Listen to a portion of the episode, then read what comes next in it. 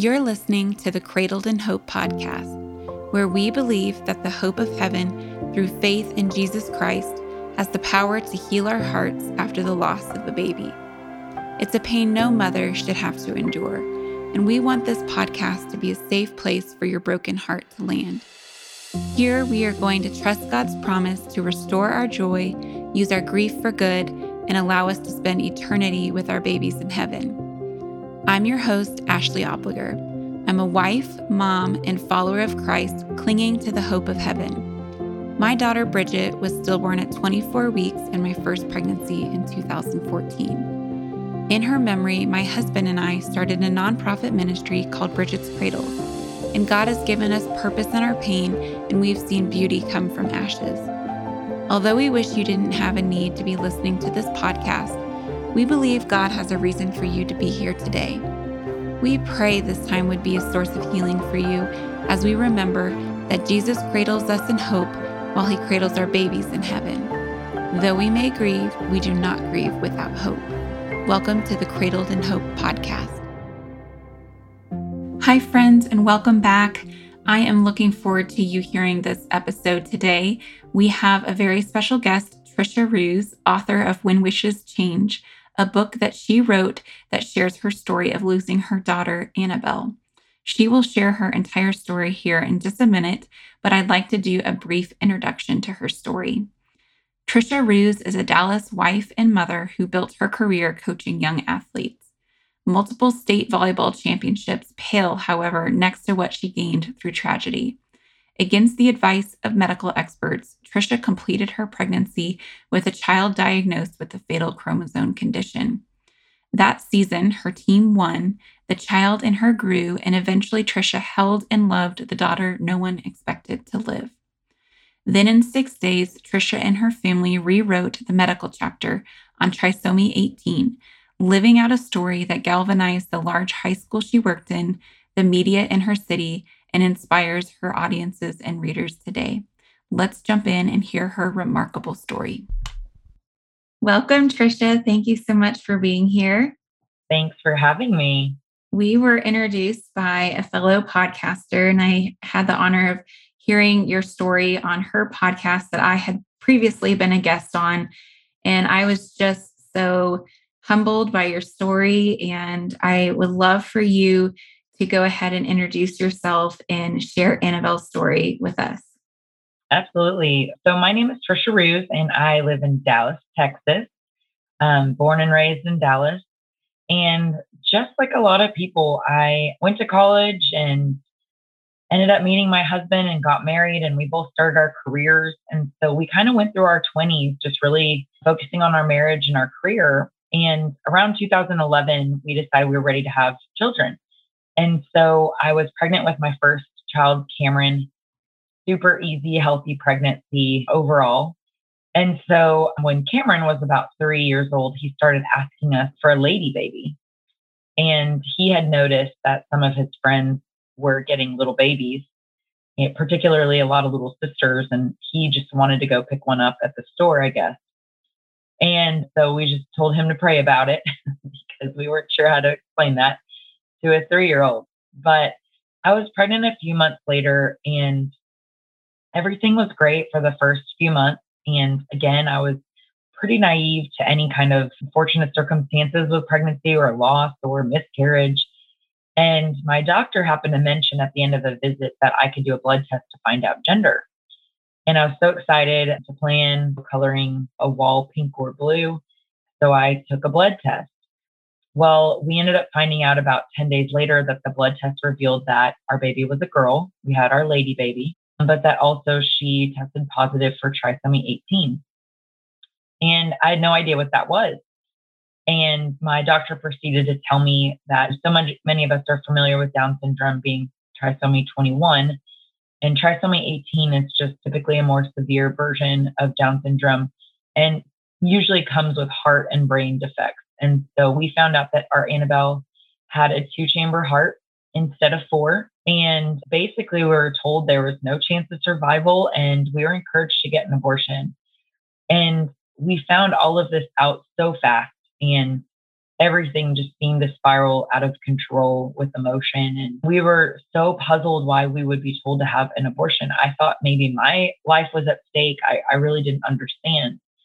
And so what I came to realize very quickly was that the recommendation was purely because she wasn't perfect and she wasn't deemed worthy of whatever her life would look like, whether it was a stillbirth or if I would have a miscarriage or if she would have a short life to that doctor.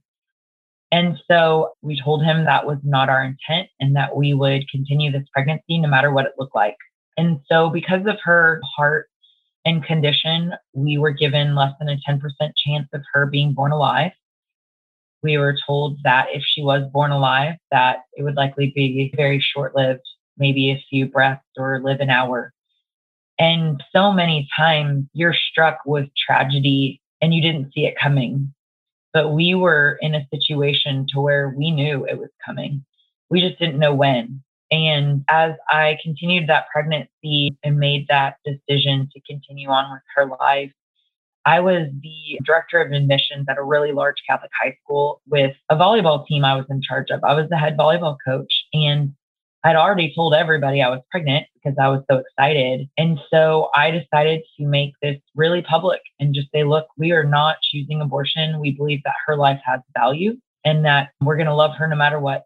And what was really beautiful about that situation and in that community was just how they rallied around us. And so many of us may know a teenage girl or two that you may associate with drama or selfishness and my experience that year, in particular, that volleyball season, August to November, was that these girls came together completely selfless and playing for something bigger than themselves. And that really brought unity and really helped me out through those hard days that I knew that I had troops rallying for me all around me. And so we went on to win the state championship in volleyball they dedicated the whole season to Annabelle. Our rings, our state rings were engraved with Annabelle's army. That's what they called themselves. And I was still pregnant into my third trimester. I wasn't even expected to get that far, but there I was, still pregnant and continuing on and marching into December. And in that month, after volleyball season ended, I was able to put my full focus on her life and taking care of myself and taking care of her and really like acknowledging that I could spend time with her, talking to her in my stomach. My son talked to her nonstop. He loved talking to his sister when she was in my stomach.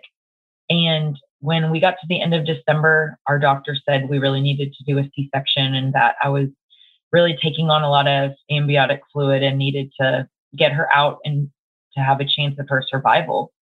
And so we scheduled a C section on December 29th, a few days after Christmas with an operating room full of doctors and nurses as if I was some kind of miracle spectacle because they didn't expect me to be there.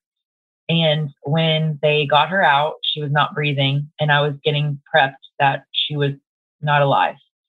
And the minutes felt like hours. And after about three or four minutes, we heard this little lion cub cry.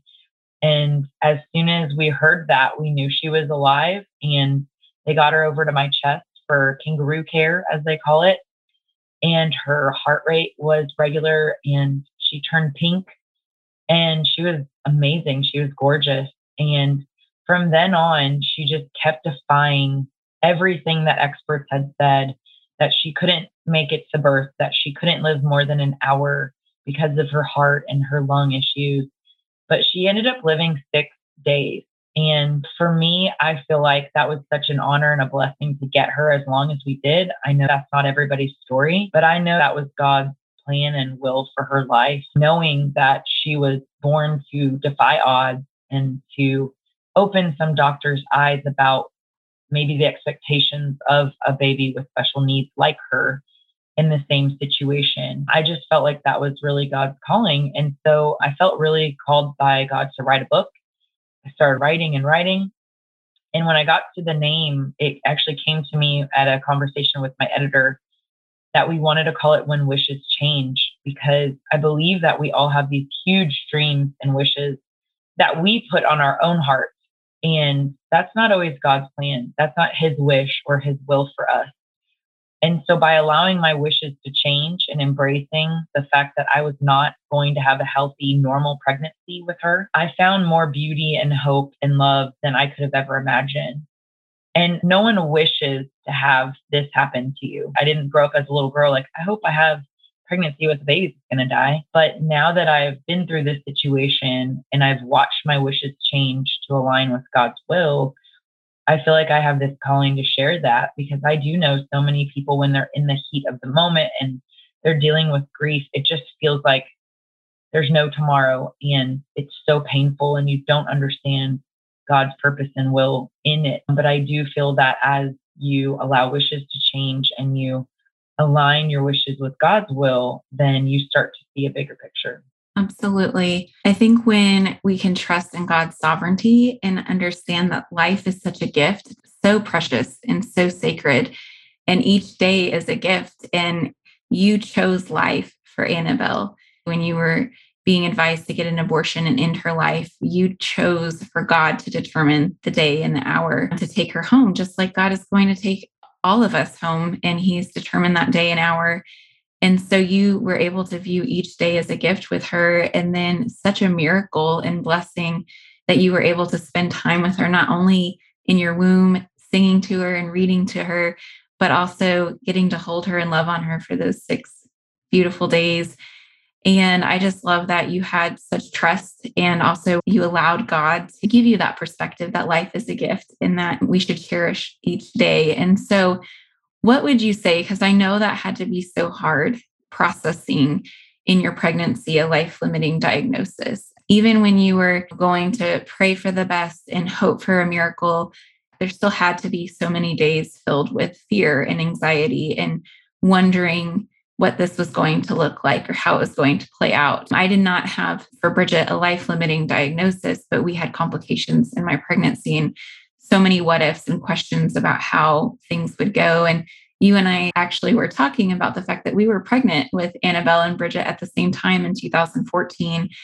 Bridget was born in October and then Annabelle was born in December. And so that's really special that our stories connect in that way. But would you share a little bit more about what that looked like in your pregnancy, walking through the fears, the grief, and the joy, and all of those emotions together? You know, I think the biggest thing I learned, and I didn't realize this until I was writing about the situation, was just because I prayed not to be anxious did not mean that it just disappeared. My prayers, my petitions, everything had to be just constant pursuit of God's will. And I found that I did have those bad days where I was really angry and mad. And I was, I remember being on a run and I was just crying and why me? Like, why did this happen to me? How could you have done this to me? And so in the book, I'm very open about the raw emotion because sometimes we feel like, oh, that person is such a person of faith. They just trust and they go on with their life and it's so easy for them. But it's not always easy, especially when you don't understand the outcome and when you don't understand the why. And so I think that giving yourself freedom to be angry and to be upset and to be sad, it doesn't mean that you're turning on God. It just means that you don't understand. However, you can't yell at God and then forget it, right? Like you keep asking why and you keep pursuing answers. When the Bible says just keep knocking, keep praying, and you'll get answers, I found that to be true. I found that the more I prayed and prayed and asked, I did get answers, and they weren't always the answers I expected or the ones that I wanted. But specifically for me, in my prayer time and my months of pregnancy with her, I had this consistent message that I was receiving that she will be an abundant blessing to others and that you will be abundantly blessed through her life. And I had no idea what that meant. I was like, how could it be a blessing because she's supposed to die? And I don't get it. But that message was really clear to me. Actually, in dream, it was like very specific to me.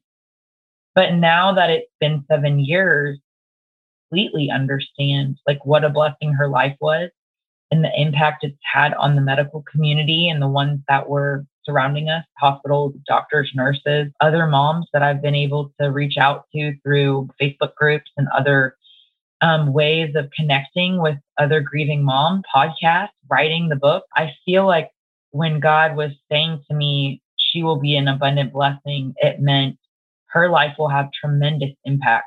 And that is why she will be born and why she will die young. And although that was extremely painful as a mother to go through that experience, as long as I felt like there was a grander purpose that God had for this whole situation, it's weird to say, but it hurts less. I feel better because I know that her life has affected so many people. And I was kind of reflecting the other day and thinking about the fact that seven years ago, these girls I was coaching were 15 to 18 years old. And now the oldest girls are 25. And so that means that they're getting married. They're no one's had a child yet. A few have gotten married. But in the next 10 years, they'll be getting married, they'll be starting families. And I guarantee somewhere in there, someone will experience miscarriage or loss, or a friend will experience miscarriage or loss. And I just think, man, I really pray that Annabelle's life, like when they were just teenagers, experiencing this whole situation with me, what if that helps them 15 years from now when they're going through a similar situation? And so that continues to give me hope that there is a ripple effect of her life through others. Absolutely. I actually had a conversation with a group of grieving parents last night about purpose and pain. And so many bereaved parents, they'll lose their child and not know what the purpose is or not feel like God is showing them that purpose. But one thing that I try to say is that there's no amount of striving that I could do, no amount of podcasts or writing a book or the reach of our nonprofit's impact will ever tip the scales of redeeming Bridget's life. I would have, of course, a thousand times over would have chosen for her to be born alive and to have her in our family on earth. But of course, that purpose helps when you're walking through the rest of your life on earth until you get to see her again in heaven. And so, what I was sharing was finding purpose in my pain has been more about my response of gratitude to the fact that I will get to see Bridget forever and ever in heaven. And that gift was because Jesus died on a cross for me and he gave me this salvation. And so, out of my gratitude that I don't have to grieve without hope that she's not lost. We will get to see our babies again in heaven. Then everything that I've done is not out of striving to try to redeem my pain, but out of thankfulness and out of wanting to run my race well and mm-hmm. also wanting to honor her life in the plan and purpose that God had for her life on earth. And so I don't know if that makes sense, but I think sometimes when we talk about purpose from pain, people will wonder, well, why can't we just be in pain? Why does there have to be purpose? Or do we have to do some grand gesture in order to validate our grief for baby's life? And so I always try to be careful because I, I don't want anyone to look at you or me and think that, oh, we're better mothers because we were able to do these things. But at the same time, to share this inspiration that has given both of us so much healing in mm-hmm. our journey. So, would you speak to that about what finding purpose looked like, not only in Annabelle's story, but also in your story and following Christ? Yeah, that makes total sense to me. And one thing to think about there is everybody was given different gifts. And my whole life, I was a good writer. I, I love writing. And in my professional life prior to doing some new things, I was a public speaker. I spoke in front of large groups all the time because I was the director of admissions and we had these huge events and open houses. And I've known my whole life that those were two of my gifts and I use them, but in a work capacity. And so I think that when you can assess some of those gifts that God has given you. You know somebody else that might be volunteering and giving time somebody else that might be like helping organize a charity event or being a resource for others just to talk to or starting a group. There's so many different ways that you can use your gifts to help others. And so, personally, for me, I found that calling through writing and I found that calling through speaking because I've known my whole life those were two of my gifts. I just wasn't using them in this way. And it's funny you say that because so many people are like, oh man, you've done so much more than I have with this situation. I'm like, no, I just, I'm using the gifts that I have. And then with that person, I'm like, but you volunteered for this organization or you've given your time and treasure to help others, or I know you talked to a mom that called you. So, you know, we just have to all see that every gift and everything that we do is valuable. And we all know we don't have time in the day to help every single person in the world and be in 10 places at once. And then you and I both have other children that we have to raise. And we have a very strong responsibility as mothers to raise those children upright and to teach them about Jesus. Because I find myself doing the same thing. I find myself saying, okay, fine. Yeah, I wrote a book or I speak. However, I'm not getting enough volunteer hours or I'm not helping charity enough that support Trisomy Foundation. But I have to take deep breaths and be like, but I'm also raising a family and I'm trying to work and I have to appreciate the impact that I'm making and value it for what it is. And so I really relate to how you phrase that. You phrase that really well. Well, I love what you said about using your gifts and your strengths because ultimately that's what it's all about as followers of Christ, that we are giving ourselves to his glory to build his kingdom. And God has made us each uniquely and given us different strengths and different capabilities and different preferences and passions.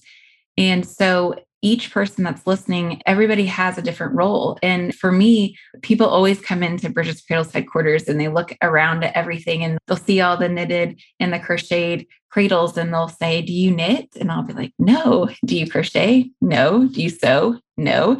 I can't do any of these things but I can organize the cradles and I can organize and execute plans. And leadership is a strength of mine and communicating and all of these things. And so that's where God has given me those strengths to be able to lead in this capacity. But Bridget's Cradles wouldn't exist if it weren't for all of the knitters and the crocheters and all the people who sew and all the people who pack the boxes and do all of the different aspects of the organization that we need to operate. And there's so many different body parts of the body of Christ. It takes each person to give their time, their talents, and their treasure, giving financially, whether it's to a pregnancy crisis center or a pregnancy loss support organization I think you said it perfectly when you said each of us has a passion and a gift. And what matters most is that we're being obedient to God and what He's asking us to do.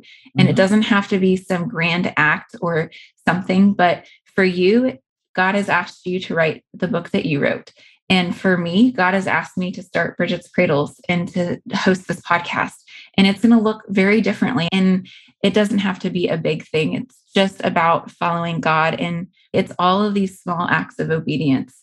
And God will guide you as you go. You know, the organization that I'm a part of right now, it didn't start the way it is right now. It started in Bridget's Empty Nursery with barely enough cradles to make one hospital order and it grew and grew from there and that was all from acts of obedience and so i just encourage anyone who's listening that's wondering what is my purpose? What should i be doing? Just spend time in prayer with god and see what is he putting on your heart.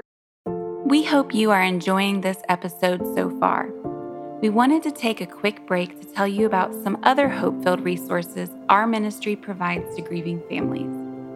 On our website bridgetscradles.com, you can find many resources on grieving and healing, including memorial ideas, quotes in scripture, blog articles, featured stories, recommended books, and other support organizations. We share ideas on how to navigate difficult days such as due dates, heaven days, and holidays. We also have a page with ideas on how to care for a friend or family member who has experienced pregnancy loss. In addition, every month I lead free Christ centered support groups for bereaved moms called Hope Gatherings, both in person and online. You can find a list of upcoming dates and sign up for our next support group on our website. You can also join our private Cradled in Hope Facebook group for grieving moms to find friendship and support. We would be honored to hear your baby's story and be praying for you by name. Lastly, our Pinterest page has beautiful graphics of quotes and scripture from this episode, along with many other resources that you can pin and save. We would also love for you to connect with us on Facebook and Instagram. You can find us on these three pages Bridget's Cradles, Cradled in Hope, and my personal page, Ashley Opliger. We'd love for you to follow along and spread the word about the Cradled in Hope podcast. Now let's get back to our episode. I'm going to transition now to talk more about your grieving after Annabelle passed away. The initial waves of grief that hit after spending those six days with her. What did grieving look like for you immediately in those weeks and months? And how did you rely on your faith to get you through the deep grief? I think, like anyone else, even though we knew that she would pass away eventually, she wasn't going to live a normal, long life, it's still such a shock when it happened. And for us, it was at home, it was in the middle of the night. And there was just something different about her breathing. And you could tell she was giving up. It was the end. And I think that for days, it was literally only just tears and sadness and sleeping. I, I hadn't slept. So I stayed awake for six days nonstop for her whole life. I really doubt that I slept more than just like dozing in and out because I didn't want to miss anything. And of course, everybody's warning was that she was, she's about to die. She's about to die. She's not going to make it another day. And then she kept making it another day. And so I was just physically exhausted. And then, of course, I had also just had a C section and I had gained over 80 pounds. And half of that was in the last month because of the fact that she couldn't swallow amniotic fluid. And there was just a lot of pain and a lot of recovery. And because I really didn't move from my bed when she was alive, because she lived on my chest, it was really physically painful.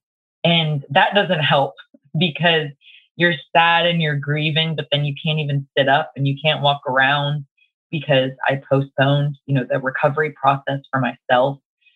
And so I think it took me a couple weeks to get out of the fog. I think I just lived in a constant fog. And I don't think I ever doubted my but I think that my body was in recovery survival mode and needed to come back. And the celebration of life service, I think it happened about eight days after she passed away. I remember it was a really hard morning. I was super anxious and nervous just about the whole event. And the school had let out early so that all the kids, like over a thousand kids in my school, could come to the funeral, plus faculty, staff, and everybody that we knew. But I remember, so I mentioned in a dream about having the message of being abundantly blessed. And in the dream, I was walking down the aisle of my church, and I specifically remember in the dream people everywhere and being told you will be abundantly blessed and Annabelle will be a blessing, and the light was coming in the chapel like a certain way. And I remember when the service started, I'm in the front row and I looked back and that same vision from my dream, like the same lighting, it was at three o'clock, was coming through the windows and the crowd. And I was like, starting to get it. I think there's something to this. And then a day later, this little girl that was one of my volleyball managers, ex, and she said, Coach Roos, I haven't been to church in a really long time. I'd given up on my faith, not a believer. And when I went to the service yesterday, obviously we're pointing everything back to Jesus. And she said, like, it has given me faith again. And I almost remember like that text. I was like, oh my gosh, the purpose, like being abundantly blessed, like it's starting to click. But then being on maternity leave when you don't have a baby is really hard because you're just sitting alone at home. And Jonas, my husband, had to go back to work. My son's at daycare. And so I actually went back to work immediately. And I don't know if I would advise that for everybody, but for me, I needed community. I needed people. I needed people that really knew me.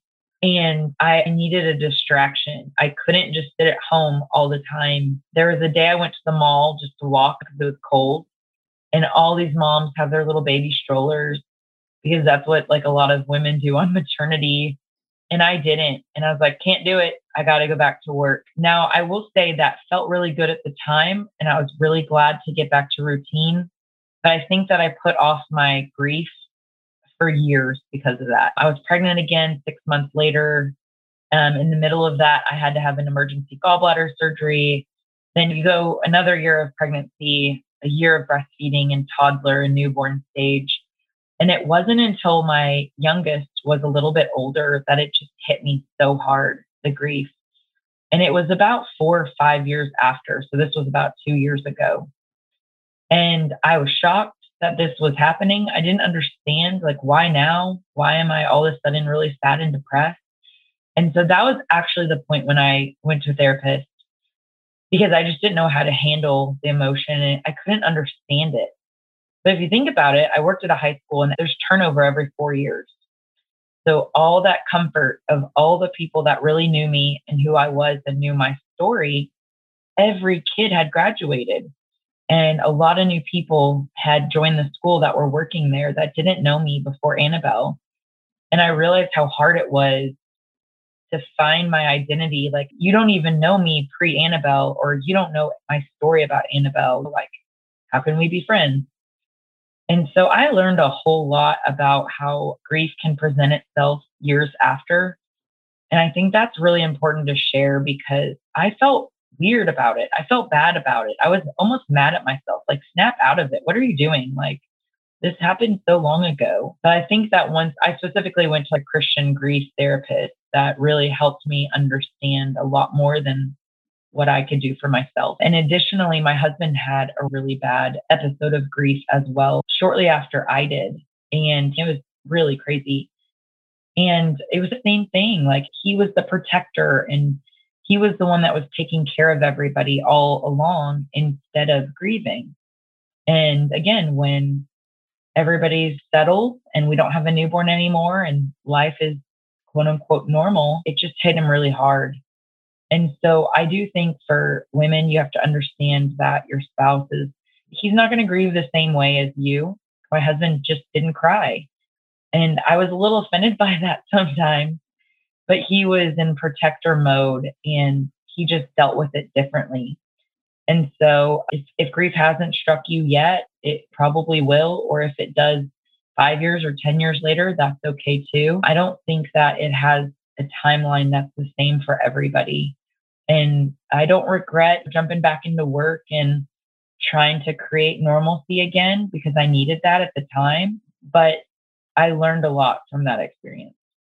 I think grief is so unique too because I handled it kind of opposite as you in the beginning. In fact, when I think back on that season, I was actually at home grieving when you were walking through everything with Annabelle because my employer allowed me to take she was born October 22nd. They allowed me to take the rest of the year off through the holidays. And so I actually started back that January and I had the whole rest of 2014 and all of the holidays to go through grieving.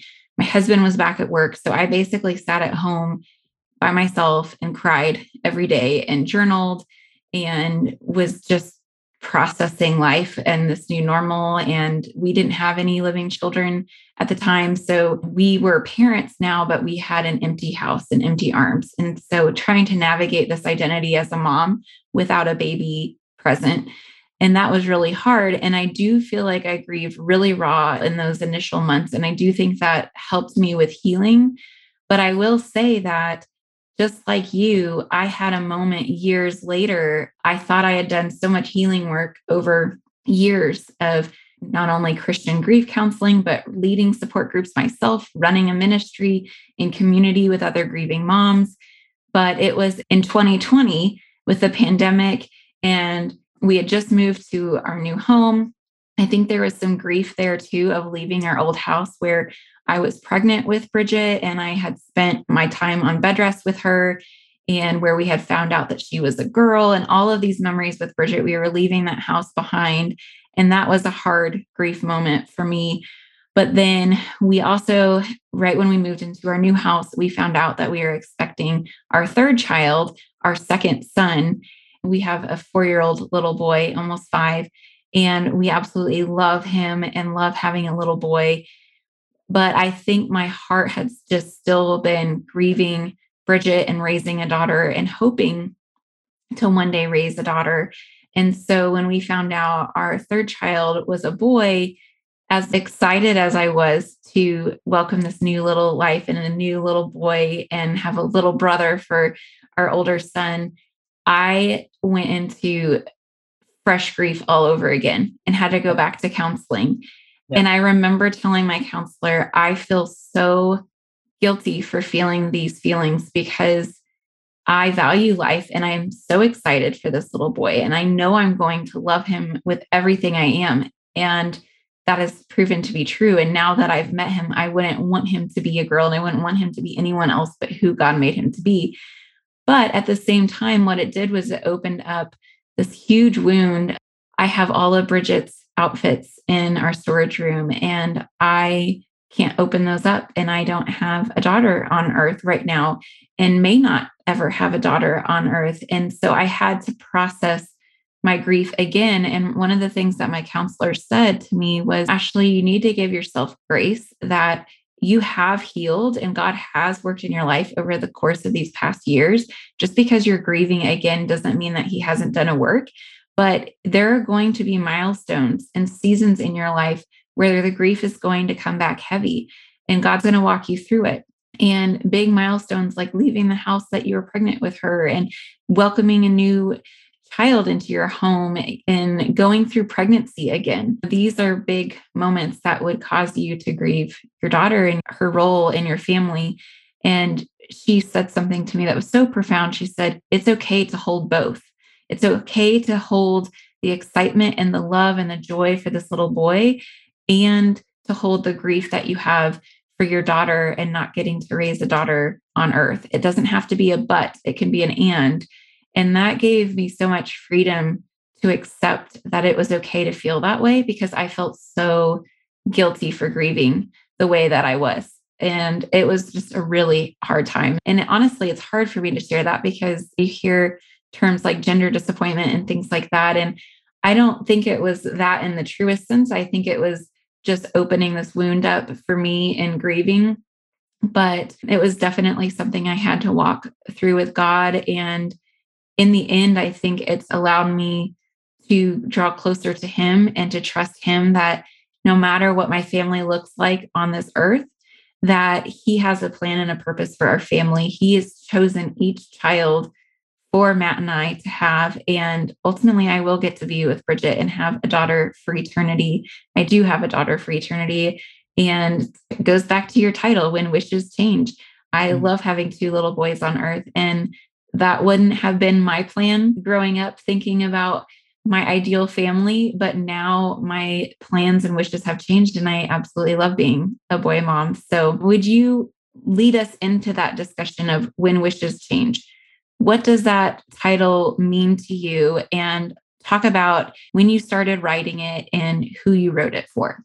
I think at first, when I started writing, I saw this idea of like a memoir and sharing our specific story of Annabelle with others and that whole journey through the volleyball state championship and the team working together for her and weaving it all together. And I actually, I started writing in the end of 2019, pre pandemic.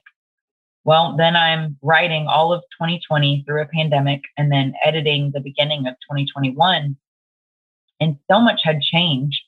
And when I was thinking about hiring an editor and putting all of this together, I went through like 5,000 book titles and nothing was right. And I was actually having a meal with my editor, a lunch where we were discussing the book. And she just stopped me and she said, That phrase you just used, I think you have your book title. I was like, I, I literally don't know what I just said. And she said, Use the phrase when wishes change. And so when we got focused on that as the title, we wanted to make sure as the book was written, it's not just my story, it's everybody's story. Having these big dreams and wishes, a healthy baby pregnancy, because that's what I wanted, and having that change and then being sad about it and mad about it, but like constantly pursuing the why and purpose and my faith and gradually getting answers. And this story unfolding that I could have never written. It's a true story, but it doesn't seem like it's real. There's so many parts to it, and there's so many things that I haven't even discussed that are in the book that I'm like, only God could have orchestrated that. It's not a coincidence. And I think that feedback from readers is like, this relates to me. And it could be a man, it could be a woman that doesn't have children, it could have related to a teenager. I've had a lot of teenagers read the book, and everybody finds a way for the concept of when wishes change to relate to them. And I think by the end, you feel inspired that there is hope and you can be happy again after loss or after tragedy and grief. I remember after she died, I literally remember telling myself, there's no way I'll ever be happy again. I thought that every day for the rest of my life may just be really sad and that I might just cry every day the rest of my life. But that's not true. I found joy and happiness in my life. And like I said, I found purpose through Annabelle's life. And so many times when you're lost in it, the circumstance, you just get lost and sad and disappointed, and you think that you're never going to see the light of day. But you always do. And you always crawl as hard as you can up the mountain. And then you get to the top and you're like, oh, wow, it's beautiful up here, even though it was a really hard climb and it took me forever to get here. So I hope it's an encouragement and it's an inspiration I also think it's a great gift for anyone that you do know that's going through a hard time. I know it can perhaps bring up a wound. Like I've had so many people say, I had a friend that had a miscarriage or a loss. Is this book like too much for them? And I'm like, they've already been through too much. So I think if anything, it's relatable. And I know that if they're in the situation or just coming out of that, it can give them hope. I think one of my big things when I was pregnant was I really wanted to talk to other women who were like five years out of the loss. Just like, tell me what it's like. Please tell me that I will not cry every day and that I can be happy again because I need to hear that right now because I'm not feeling that way at all. And so I want to be that person for others that can't see the hope in the light. I love that. The way I see it summarized is that the general idea is to have trust in God's plan and his sovereignty and to accept his will in your life. And not only just accept it, but have peace and find joy again in mm-hmm. the midst of your life not going as planned or as you hoped it would, but ultimately finding peace and joy in the plan that God has given you. Would you yep. say that accurately Absolutely. summarizes? Yep. And I love that. I think that's so important. And accepting that grief and pain and sorrow, those are never things that anyone wants for their life. But God does have so much purpose and so much good that can come from that. And if you look at any person in the Bible that has a close relationship to God and that God sees as worthy of their stories being told in His word, all of those people have suffered for Christ. And we are told to pick up our cross and to follow Him, and that in this world we will have trouble, but take heart, he has overcome the world. And so suffering really is a natural part of the human experience of being a human on earth, but especially as Christians, we know that we are going to endure suffering, but in the end, it will be light and momentary through the lens of eternity and through the hope that we have. And so I also want to acknowledge what you said about you wanting to talk to grieving moms that were five years out. Whenever we have support groups, we always have a declaration of faith that we share at the beginning. And there's a phrase in there that says, there are some of us that are in the deep waves of grief, and some of us that are on the shore.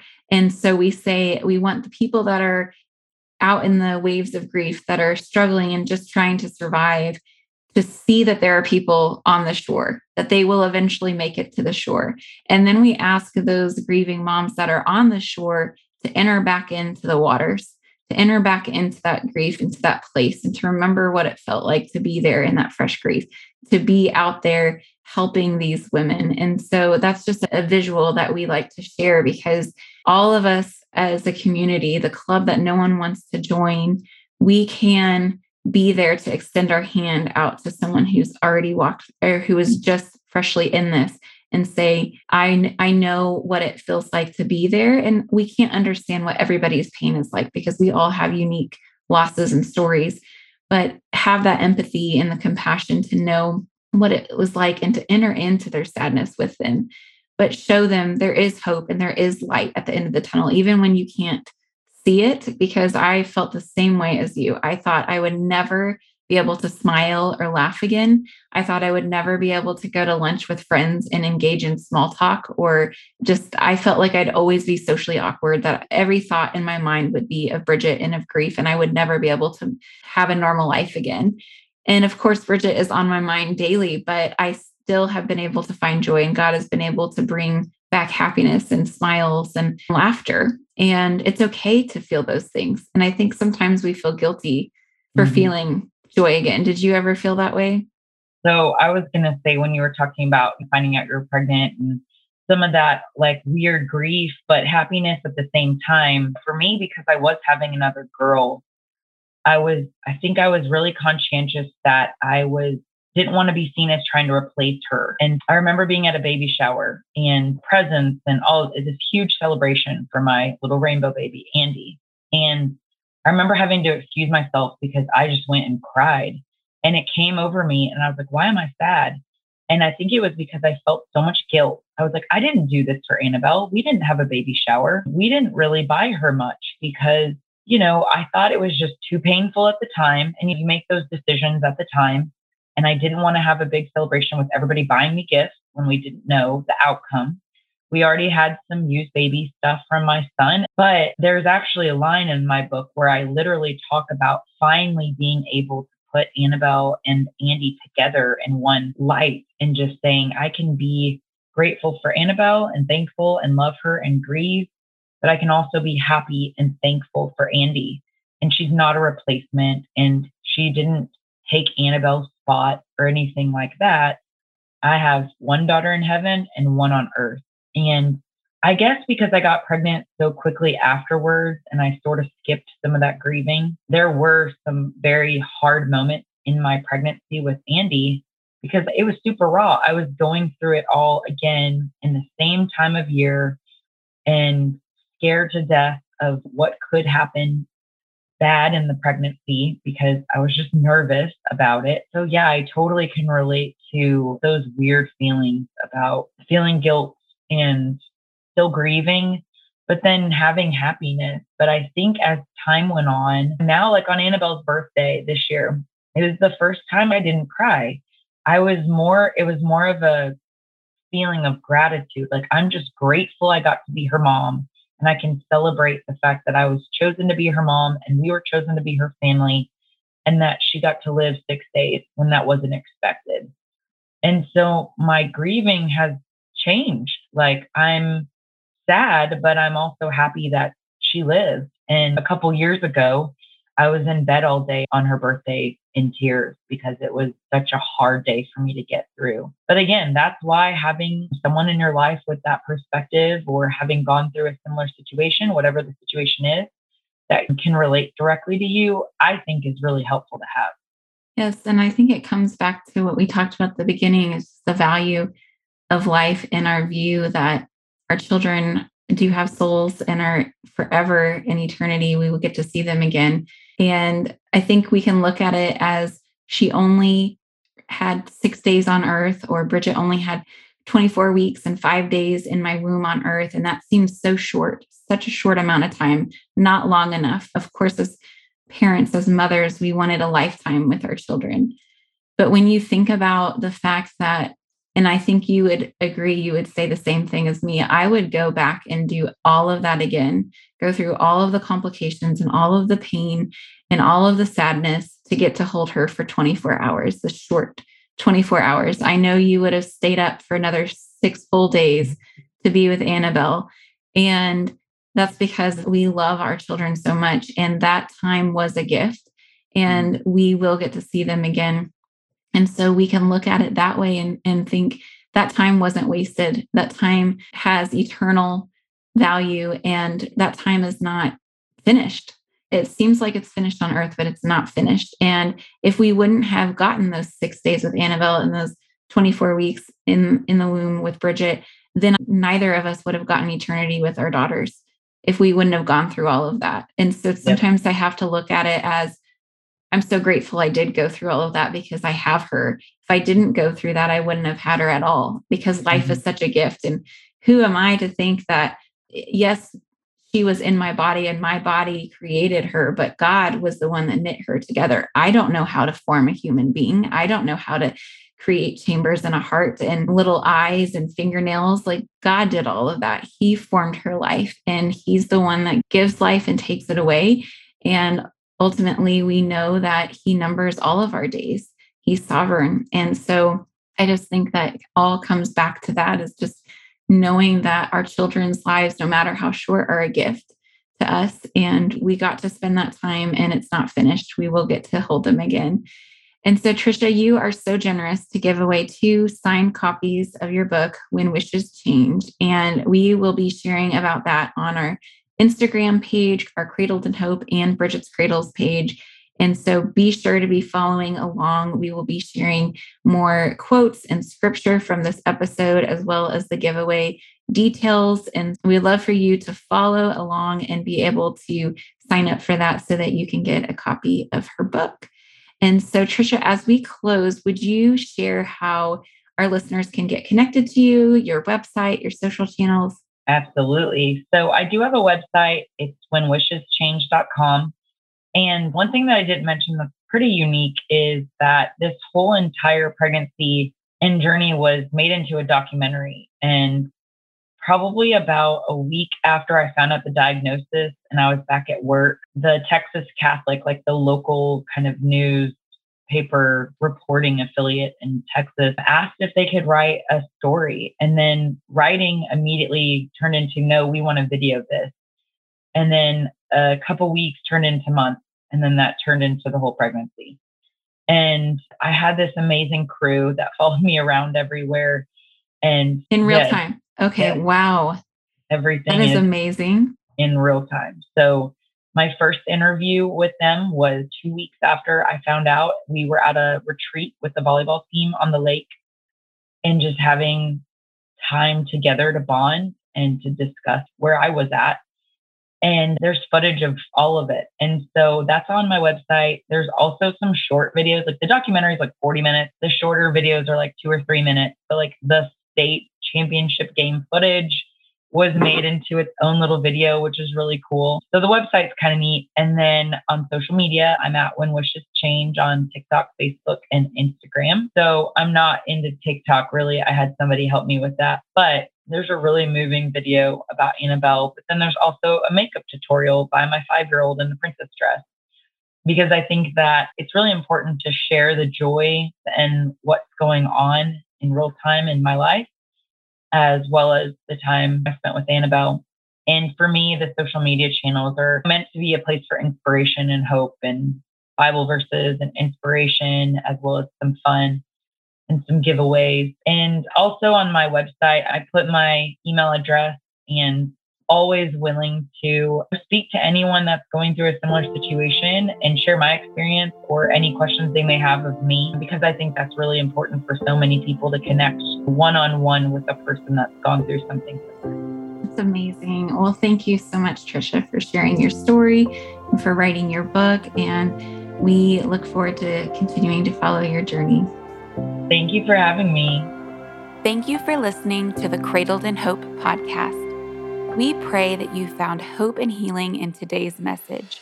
Don't forget to subscribe so you don't miss a future episode. New episodes will be shared on the 1st and 15th of every month. You can also find this episode's show notes and a full transcript on our website at bridgetscradles.com backslash podcast. There, you can download a free PDF for each episode called the Hope Guide that is filled with notes, scripture, links, discussion questions, and so much more. Be sure to leave your email address so that we can keep you updated on podcast episodes, upcoming support groups, and other hope filled resources. If you're interested in volunteering or donating to Bridget's Cradles in memory of a baby in heaven, you can find information on our website on how you can get involved and spread hope to other grieving families. One way you can spread hope is by leaving a review of this podcast on iTunes. Consider the two minutes of your time as a way you can personally share this hope with a mom whose heart is broken and needs healing. Thank you so much for listening and sharing. Until next time, we will be praying for you. And remember, as Jesus cradles our babies in heaven, he cradles us in hope. Though we may grieve, we do not grieve without hope. This show is part of the ICT Podcast Network. For more information, visit ictpod.net.